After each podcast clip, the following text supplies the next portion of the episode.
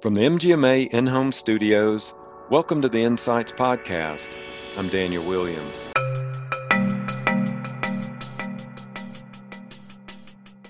I'm very much connected with the individuals in the front line, and they feel like they're in war. And they feel as though they have not been protected the way they should have been. That's Dr. Robert Pearl on the COVID 19 crisis. Our special series continues this week with a conversation with one of the country's most influential physician leaders. But first, a word from our sponsors.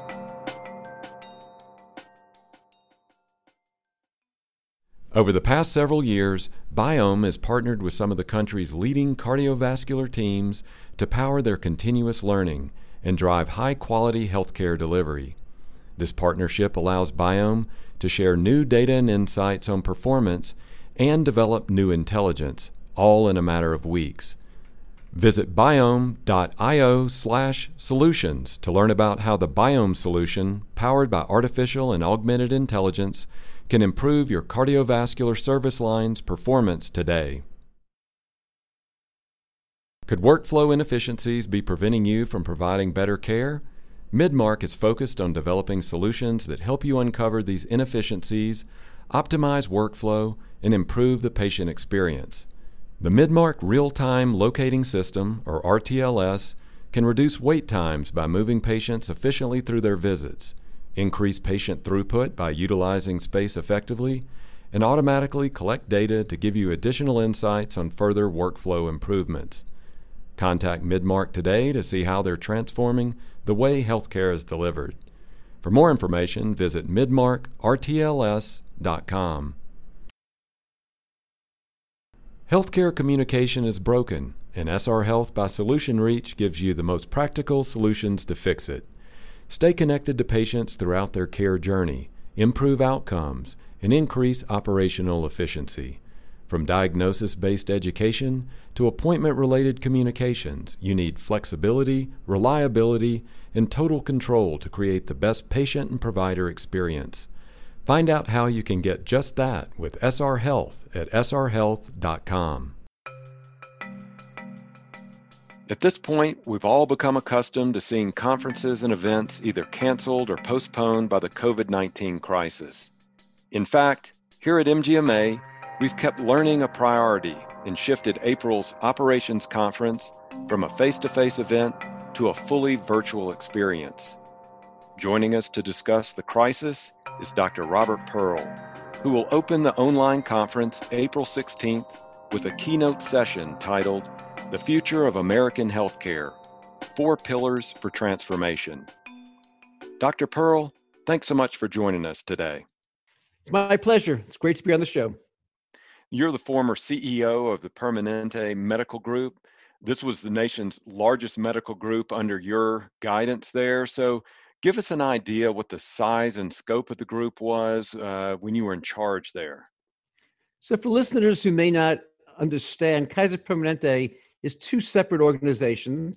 There's the Kaiser side, which is the insurance and the running of the actual physical hospitals, the nursing staff and the cleaning staff. And then there's the Permanente side, which is the care delivery side. And that was the half of Kaiser Permanente for which I was accountable. In that role, I led 10,000 physicians, about 40,000 staff, and cared for over 5 million Kaiser Permanente members, both on the West and East Coast. Yeah, I mean, that is just a massive organization, and it gives some real idea about the the breadth of of how many uh, staffers and how many patients can be touched uh, by one organization. So, give us an idea then in running such an organization, how has that prepared you to kind of think about um, what's going on now in, a, in America's healthcare system? Because I know that's something that you talk to groups around the country about and want to get some thoughts on that. I tell people I've had the privilege of having three careers. My first career was a practicing surgeon. I specialized in fixing children born with cleft lip and cleft palate, although I did many other reconstructive aspects of uh, plastic surgery.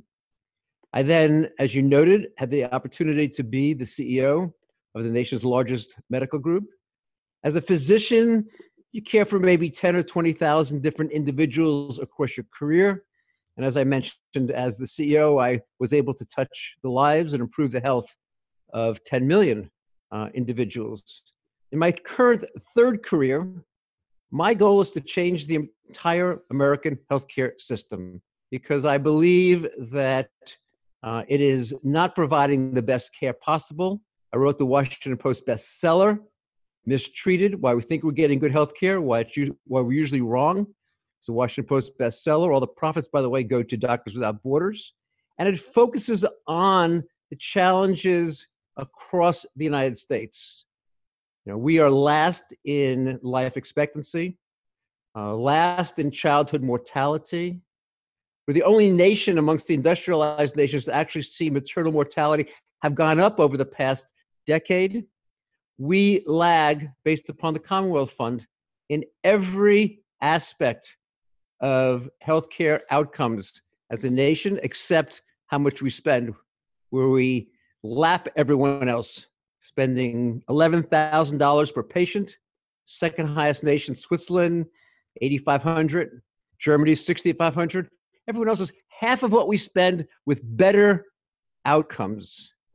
And what I see is despite every piece of objective data, what we see is that Americans still believe we have the best system without any evidence that's there. And that's the biggest thing that I learned. The American healthcare system is like a 19th century cottage industry. It's fragmented. Physicians scattered across the community, hospitals scattered across communities and often redundant. It's paid on a piecemeal basis. We call it fee for service. You get paid for the volume, not the value. The more you do, the more you make, whether helps patients at all or even if it hurts them. Often you get paid twice. The technology is left over from the last century. I teach at the Stanford Graduate School of Business as well as the Stanford Medical School. But the Stanford Graduate School of Business, I always start my first class by asking the students, how do doctors send the most vital medical information from one office to another. It's the first class, what do they know? I explain it's the fax machine. And you know what they say? What's a fax machine? this is an 1843 device that we're still using. You have to actually print something out of your computer, put it into the fax. The receiving person has to then enter into the computer. They can't believe that that is how care is provided and I don't think most of your listeners even realize how far behind we are. And the last piece is that of leadership. And the entire healthcare system in this nation doesn't have the kind of leadership structure that would be required to make the advances. And I know we're going to come to talking about the coronavirus current pandemic, COVID 19. And one of the challenges you see there is the complete lack of leadership coordination, collaboration, cooperation that would be essential for us as a country to overcome this massive viral threat. Yeah, and you're making a lot of great points there and I want to put it in context as you mentioned we're we're in the midst of this pandemic. It's for our listeners it's March 23rd as we're talking and Robert you have as you were telling me offline you have loved ones who are on the front line. You have de- dedicated your life to healthcare. You've got a lot of former colleagues who are out there battling it on the front line as well. Talk about that for a minute because you were talking about having to, you know, practice some social distancing, some self isolation, just maybe with even within your own family there. How is that affecting you and how is that working for you there? So, for listeners, let me provide two sets of answers. The first is relative to the actual individuals providing the care, and they are doing a remarkable job under some of the most difficult circumstances that exist. We have in existence protective gear. Hospitals don't have it. They didn't supply up. They didn't manufacture it. The supply chain was broken. They are facing a virus that could take their life. There have already been physicians who have lost their life, and nurses and respiratory therapists because of failures of the American healthcare system. And I'd love to come back to that and talk about it in more detail about what could happen in the future. But for listeners, let me focus on helping them understand how we got to where we are today, which to me is a failure of not only the American healthcare system, but the entire American political system. When a virus comes along, it is crucial that we actually prevent infection. A virus is a very simple organism. It's a what we call a lipid, a fat shell or a shell made of fats with a few pieces of RNA, which is similar to the DNA that as humans we have, but it's even less complex. Small amount of RNA. The virus gets into the body, and if it doesn't meet resistance, it finds a way to penetrate to the cells, and the cells then start replicating the virus, believing that it's important for the survival of the organism, not meaning the person, not recognizing that actually threatens their life. The way you avoid viral infections is vaccination. Measles is a great example, a very, very highly communicated disease that we basically had eradicated and would have eradicated people were still getting the vaccinations for it. That's how you prevent it. The flu is a bit more complex because the flu virus changes each year a little bit. But similarly, if all Americans received the vaccine, this would be a minor problem. And by the way, for listeners who may not realize it, in a typical year, 40,000 people die from the flu, not because of the flu virus, but because they did not get the protection that they otherwise could have gotten. It takes about a year to develop a, a an effective but safe virus, uh, vaccine. It's not going to happen in a week or two. I don't know if you ever saw the movie Contagion. I saw it the other night. It's fascinating how mm-hmm. accurate it is to the current situation. That was the solution in the movie. It's not going to happen in practice. The second way, and Hong Kong's doing it, Singapore's doing it, is by being able to find the infection at the earliest time period. We call it containment. So you find the individual and maybe there are 20 contacts, and then you quarantine that group until after two weeks you know that they've not come down with the disease.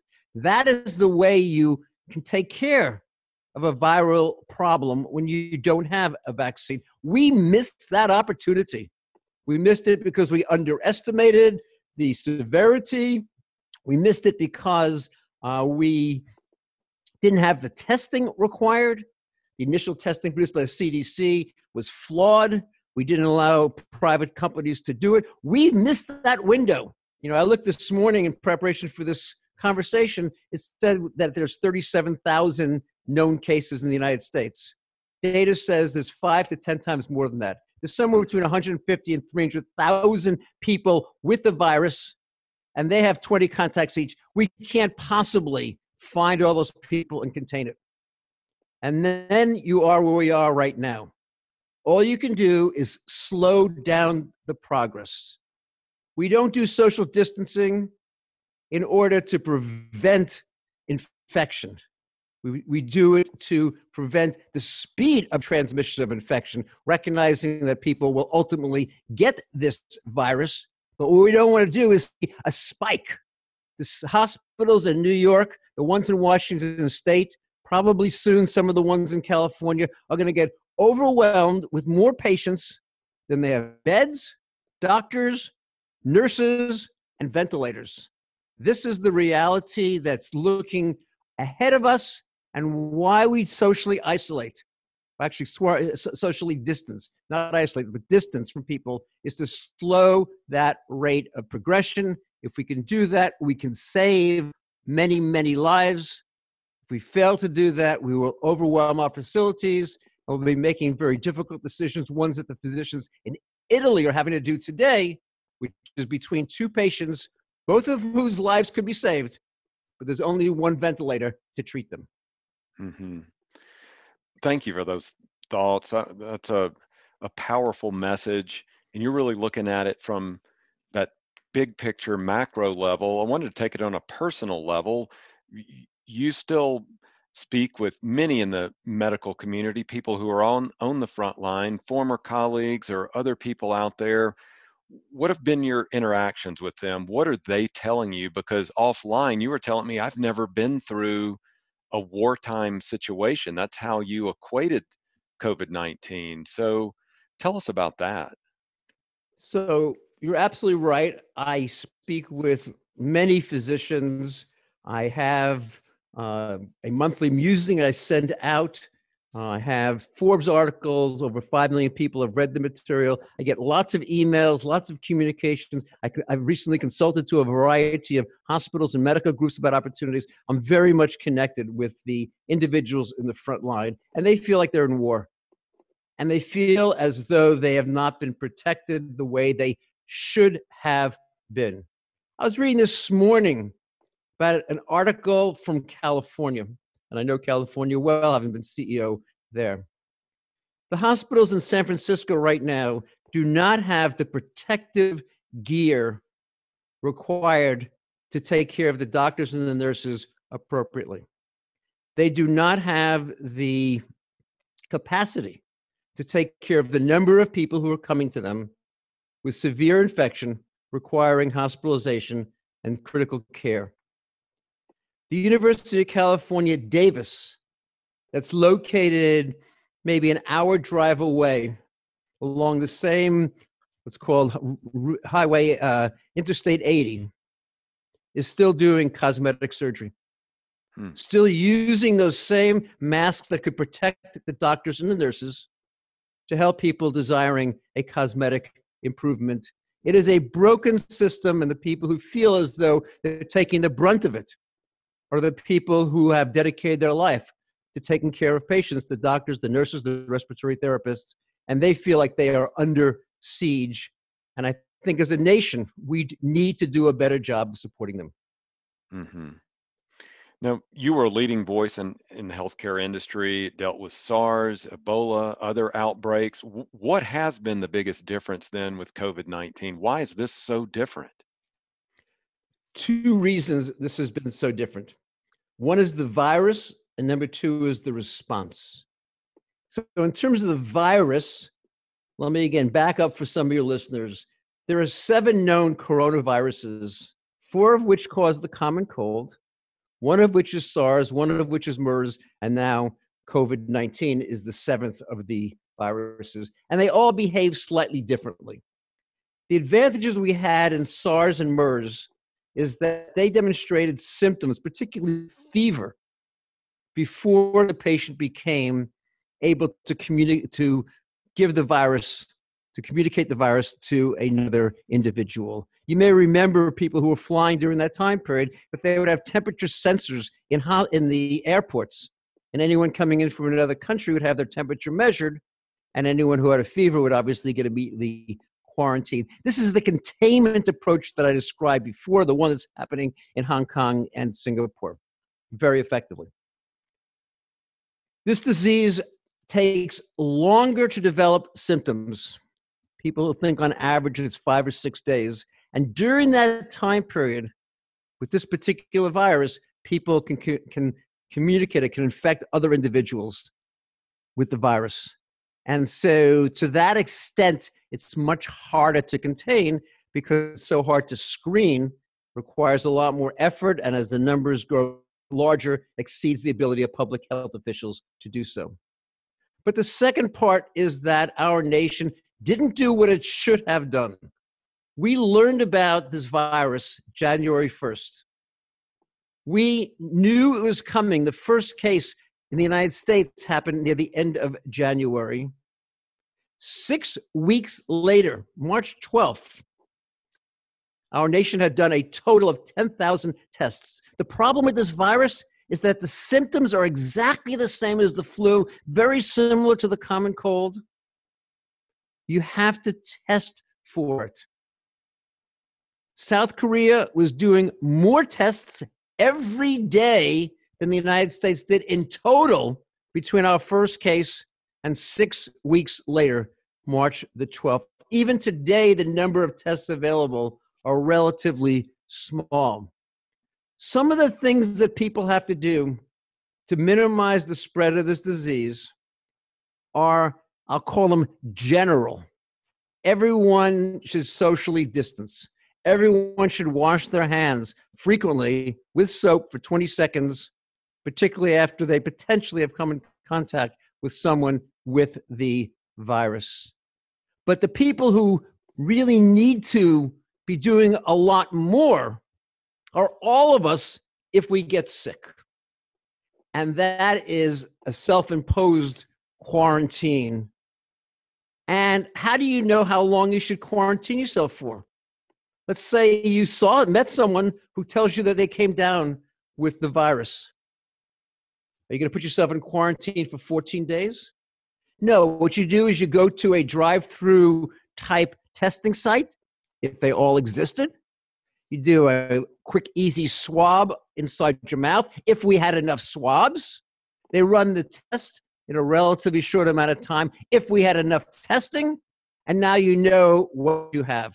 If you're positive, you better keep yourself away from your loved ones because you will give this to them at the dining room table. You'll give it to them in the television room. You need to self quarantine to protect them. But you can't be constantly self quarantining. You've got to be able to live your life, run your family, do the things that are necessary. And that's where the testing is essential. And we dropped the ball. We had the test that did not work coming out of the CDC. We prevented universities and private labs from developing the test. We could have what Korea, South Korea had, but we made a decision not to. And that is how this entire process has gotten out of control to a point now that all we can try to do is to slow down the spread. The chances of being able to pull the genie back in the bottle, that time has long disappeared. Mm-hmm you have already written in outlets on the myths that you've identified involving COVID 19. What are the most important ones that are important to the healthcare community? Our listeners here are primarily um, administrators, physicians, nurses, anyone who works in a medical practice group or health systems. That's our audience. And so, what are some myths that, that might even surprise them or help them educate uh, their patients as they come in contact with them or communicate with them? One of the most important myths is that I'll say relatively young people shouldn't worry very much about this virus. I just read a study today of college students. A third of them are still going to parties as though nothing were different. The consequence is that they will get sick. And getting sick, by the way, this is not a minor problem. Uh, when the human body sees a virus that it has never come in contact with, it has a pretty significant reaction often. What they may be surprised to learn is that something like a third of the people in the United States who are hospitalized today are ones who are under the age of 50 that is not understood by very many people. So the biggest myth is that somehow because individuals have better immunity as a result of being younger or not having any chronic disease, that they don't need to take the same precaution. They do need to take it, some of which for their own health, and a lot of which for everyone else's health. They come home from college, they give it to a grandparent, they're likely to be responsible for that person becoming ill and potentially uh, dying. The second part is what I mentioned about testing that you don't need to be tested if you're not very sick. You do need to be tested because the degree of precaution that you take is dependent upon whether you have COVID 19 or whether you have a different infection. Not that if you have a different infection, you still shouldn't use reasonable uh, hygiene, making sure you wash your hands, not coughing on anyone. But the degree of risk is significantly lower with a different coronavirus, the common cold, than it is with COVID 19. I think the third part, and the one that really concerns me the most, is there's still this notion that, oh my gosh, it just take a couple more weeks and everything is going to be under control. I'm amazed every morning when I read about people who look at the escalating number of individuals who have died or have the disease and they're surprised that it's gotten higher. A virus of this type grows exponentially. The people who are dying this week got sick a month ago. We didn't social distance till even what 10 days ago 14 That's days right. ago yep this virus doubles every three days two weeks from today the number of deaths will be 16 times higher. It will double four times at least across that time period. If it turns out that we actually didn't distance for another three days it'll be 60 it'll be 64 times higher. I'm sorry it'll be 32 times higher. For the whole week it'll be 64 times higher. We're talking about massive numbers. One of the interesting analogies is to think about a, a beautiful pond in your backyard and on it are some lilies these little floating kind of vegetations and let's assume that every day each plant creates a new plant. And let's assume that it's going to be 50 days between the first lily plant replicating and the entire pond being covered. I like to ask people how much of the pond will be covered on day 46. 46. This is four days away from the pond being fully covered, and the answer is only 6%. In fact, the day before, the 49th day, half of the pond will still not be covered. Our minds don't have the ability intuitively to understand exponential growth. We think about either arithmetic growth or we think maybe about geometric growth, but exponential growth we're not able to do. And I think that people have underestimated how long this is going to take, and more importantly, when the spikes happen, how bad they're going to be. They're not going to be twice as bad or three times as bad. They're going to be a hundred times worse or even more simply because that's the nature of exponential growth. It's biology and it's mathematics. It's not opinion nor pessimism. Yeah. Let's take a step back then, because as you mentioned earlier, your work now is is in examining the healthcare system. You worked as a physician, you ran the largest group in the country, and now you've taken time to you know research and and look at where the pain points are, where the gaps are, and what needs to be improved. So talk about that and, and throughout your research of what you see as the future of healthcare, what can we do to improve things so we're not in the situation where we are right now. Increasingly, as I talk with physicians, I'm trying to connect what's happening with COVID 19 with what's happening in the rest of the country. Because I think there we're seeing the same, maybe not exponential growth, but the same ultimate endpoint where things change very rapidly.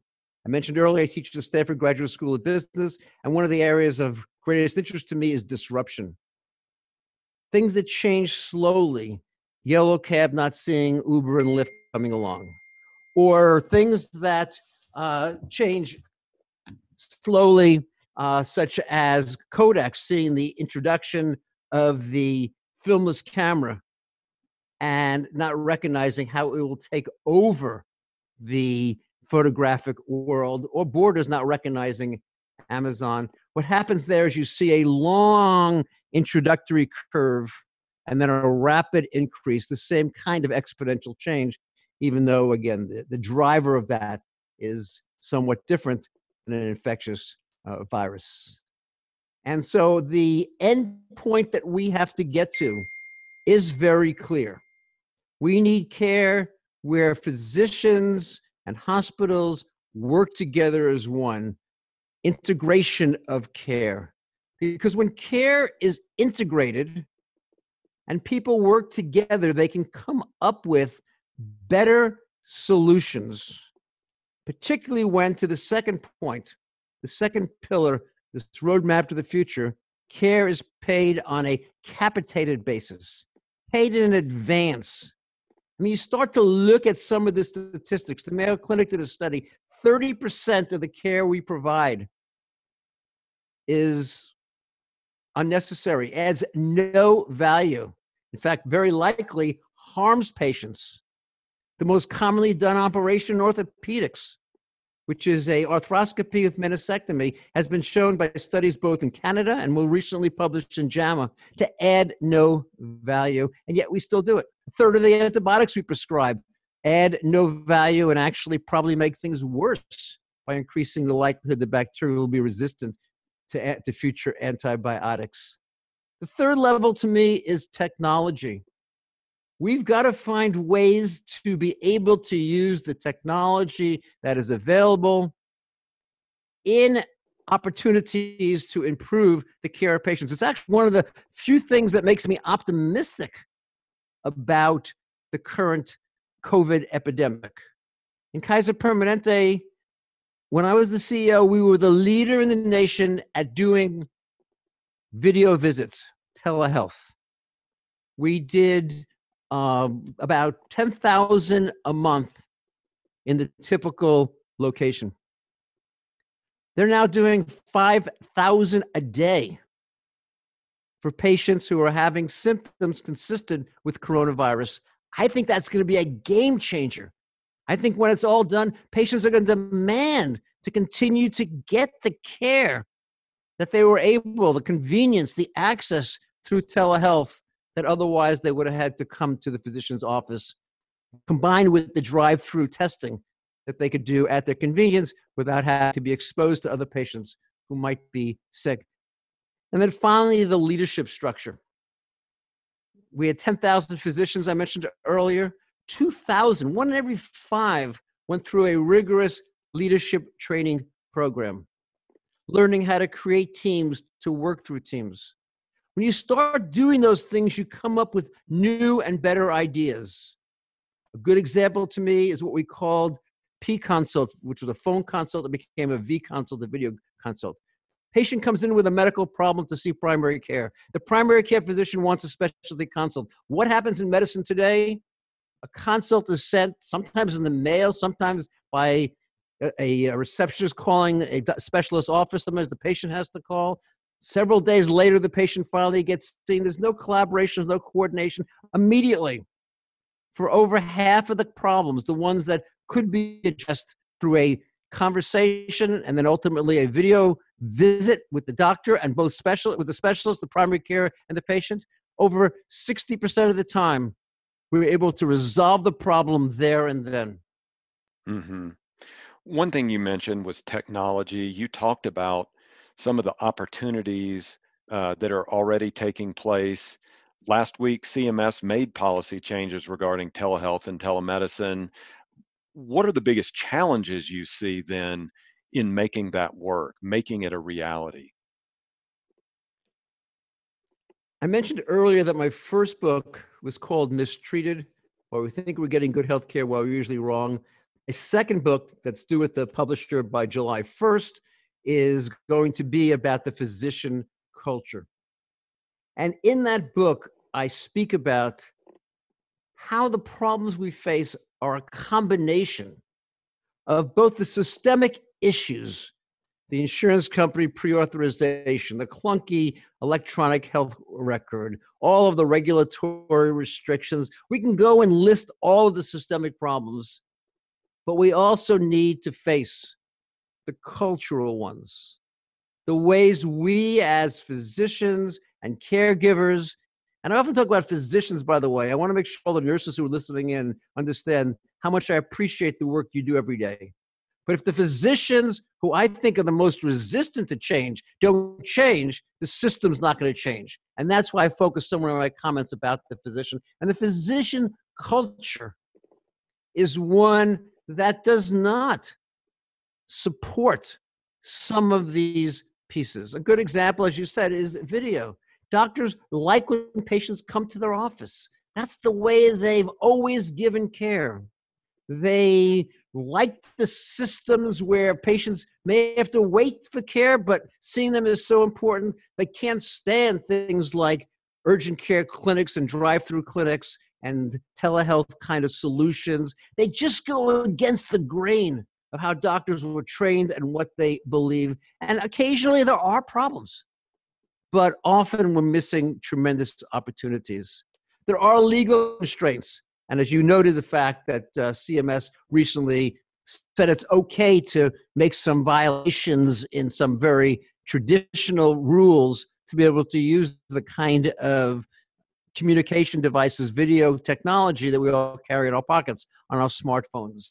And there are other issues with insurance companies paying and the government paying. There's a lot of true systemic issues, but I think it's as much about the individuals. And I haven't even yet gotten into all the other people in healthcare. I mean, I could go on all day about the drug companies and the egregious prices they charge. I could speak a lot about the hospitals that have consolidated in order to gain market control and raise price. And rather than trying to find ways to create centers of excellence, continually look for opportunities to push out more and more services, focusing on the volume rather than the value that sits there. I could talk about the Congress that despite all the language they've used and spoken about relative to making some of the advances, they're still often beholden to the lobbyists and to the individuals making political contributions. I'll go back to where we started. We have an entire broken system of healthcare. If we wait to do the things that we know we should and could do, we're going to face the same kind of crisis in healthcare that we currently are facing in response to this virus.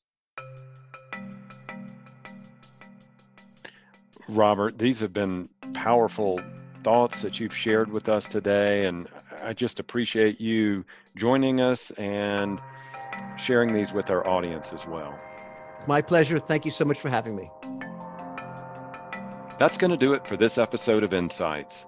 Thanks to Biome, Midmark, and SR Health by Solutionreach for sponsoring this week's show. Also, thanks to our guest, Dr. Robert Pearl. You can hear his opening session at MGMA 20, the Operations Conference online, April 16th and 17th.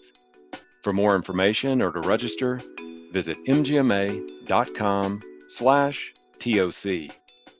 To sign up for Dr. Pearl's monthly newsletter, learn more about his book, or browse his latest content, visit robertpearlmd.com.